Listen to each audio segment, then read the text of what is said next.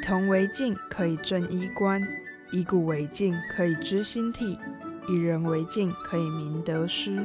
擦拭干净历史这面镜子，一起领略饰品的一辈子。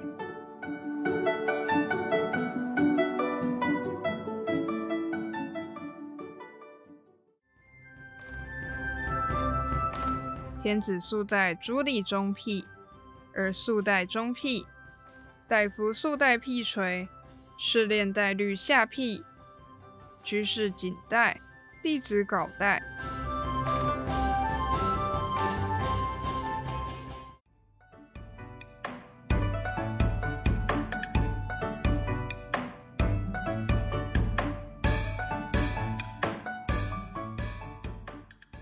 欢迎收听《试镜》，我是主持人玉炫。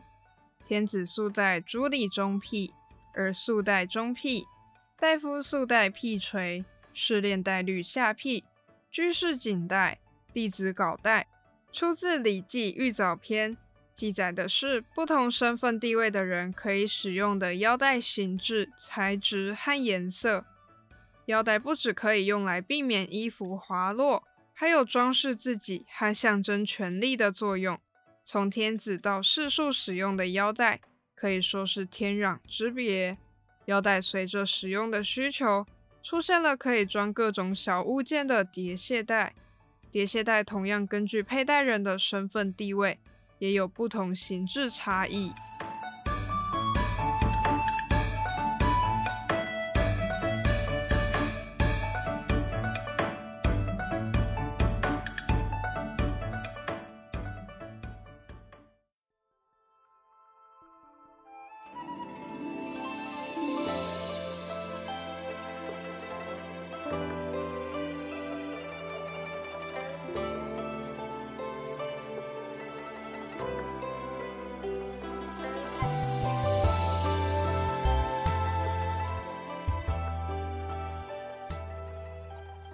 古代男子使用腰带的原因有三个：一个是因为衣服没有纽扣，层层叠叠的布料没有固定，很容易在走路的时候滑落，所以会用腰带来束缚身上的全部衣服；第二个是想要炫富，有钱人会在自己的腰带上装饰各种奢侈品，比如玉石、珠宝；第三个最重要的原因是用来区别身份地位。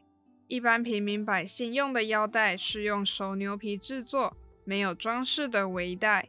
因为百姓会系围带穿布衣，所以围带布衣也成为了平民的代称。而贵族官吏的腰带有很多种，官位等级不同，能戴的材质也有差别，主要分成两种：一种是丝绸材质做的大带，大带还有一个雅称叫做身。因为士大夫阶层很常使用，所以这些有官位的人也被叫做绅士或是近绅。另一种是皮革材质的革带，也叫做盘革或是盘带。根据朝代流行的腰带形制，可以分成三个阶段。唐朝以前使用大带为主，唐朝到明朝是大带和革带共用的阶段，清朝是以使用革带为主。唐朝以前制作大带的丝绸，不同颜色、材料和装饰的制作方式相当复杂，所以主要根据面料的质地、颜色和宽度来区分身份地位。秦始皇统一六国以前，当时一般的男子使用的是皮革制作的腰带，丝绸制作的腰带大部分是女子使用。汉朝时期，丝织业进步。男子也开始使用丝绸做的腰带，在当时，人们已经开始用丝绸去象征不同阶层的人物。春秋战国时期，贵族们会用蚕丝制作的绢带，大夫以上用宽四寸（大概八公分）的深绢，士以上官员则是用宽两寸（大概四公分）的熟绢。总体上只是用材质和尺寸来区别身份地位。并没有形成具体的制度规范。虽然在唐朝之前是大带为主，但是士大夫阶层其实大带和革带已经有同时使用，用大带来束衣，革带配件。只是魏晋时期以前，革带外形太粗糙，官员们还会在隔带外面包着大带来遮丑。魏晋时期开始，隔带的外观改变，官员们就不会另外再用大带遮丑。唐朝开始，隔带外观被进一步的美化。士大夫阶层规定的正装中，大带被舍弃，隔带成为主流。隔带在中原地区出现和流行的时间顺序，以及从实用性转为装饰性，再到成为身份的象征，可以分成钩带、叠卸带和玉带三种类型。以隔带实用为主的阶段是钩带和叠卸带。流行在魏晋以前的钩带是中原汉族独创，主要功能就是束衣。叠卸带在两晋时期经由北方游牧民族传入内地，流行于南北朝、隋朝和唐朝中期。功能除了束衣以外，还可以悬挂随身物品，非常方便。唐朝初期，大臣们仍然会在腰间挂一些小物件，但是唐太宗被这些物件晃得头晕。还被物件碰撞出的叮当声吵得很烦躁，而且觉得这样子有失官员的威仪和朝堂的庄严，就规定大臣上朝不准在腰上挂小物件。因此，隔带的实用功能开始减退，转向作为装饰和身份的象征，就出现了流行于中唐时期和宋元明时期的玉带。玉带是隔带的升级版。在唐宋时期还有基本的束衣功能，但是明朝时期因为衣服样式从宽松转为贴身，玉带的实用性完全消失。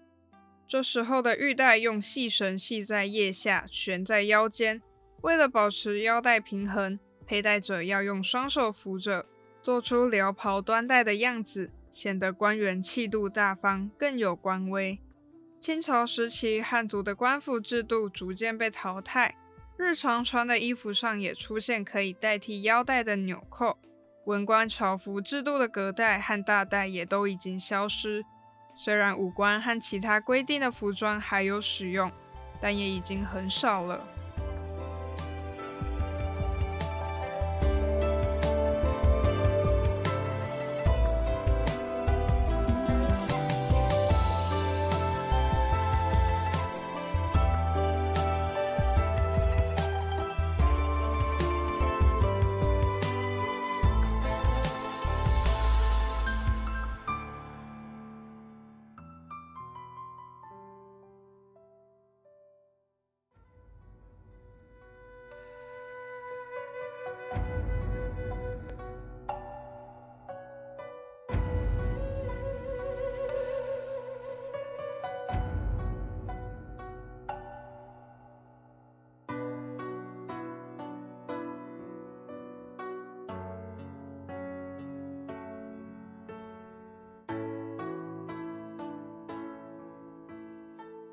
古代的男子是把一些固定系带的随身用品挂在叠卸带上。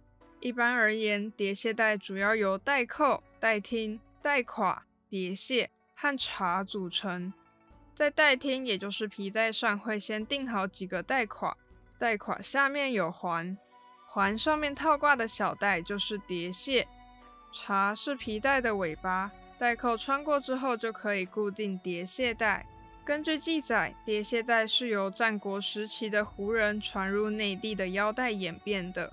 一开始，胡人的腰带有附加许多小环，可以挂小物件随身携带。当时皮革的腰带是用铜或是鎏金制成的带钩来固定，这种形制对于后来的演变起了很大的作用。南北朝时期，原本附加许多小环的皮带演变成用方形带垮的玉带。隋唐时期，叠卸带的制作工艺更加复杂，还被规范成官服专用，只有皇帝和文武官员才能使用。《旧唐书·渔府志》记载叠卸七式，也就是挂在叠卸带上的七个物品，有蒜带、火石带、刀子、砾石，也就是磨刀石，以及类似现在文件袋的针筒，用来解绳结的冶诀。和用来刻字的器璧针，叠卸带除了带随身物品的实用性以外，在官服中叠卸带的材质以及带垮的材质数量也代表不同的等级。《新唐书》记载，一到二品用金垮，三到六品用犀角垮，也就是犀牛角制作的垮；七到九品用银垮。后来规定改成一到三品用十三枚金玉带垮，四品用十一枚金带垮，五品用十枚金带垮，六到七品用九枚银带垮，八到九品用八枚黄铜垮。留外观和庶民不能用超过七枚的铜铁垮。中晚唐时期以后，叠蟹带上的叠蟹越来越少，隔带上只剩下带垮。后来开始流行使用玉带。唐朝时期有大带制度，用腰带上的装饰品质地和数量区别官员的品级。文武三品官以上用玉带，四到五品官用金带，六到七品官用银带。同样带垮的数量多少也取决于官员的级别地位。宋朝开始，带垮的组合样式逐渐固定，以多枚方垮和一枚横装桃形垮的形式。佩戴时，方垮要放在身后，材质以金玉为贵。等级最高的玉带垮，同样只有皇帝和三品以上的大臣才可以佩戴。和宋朝同一个时期的辽国，依然有在使用叠蟹带。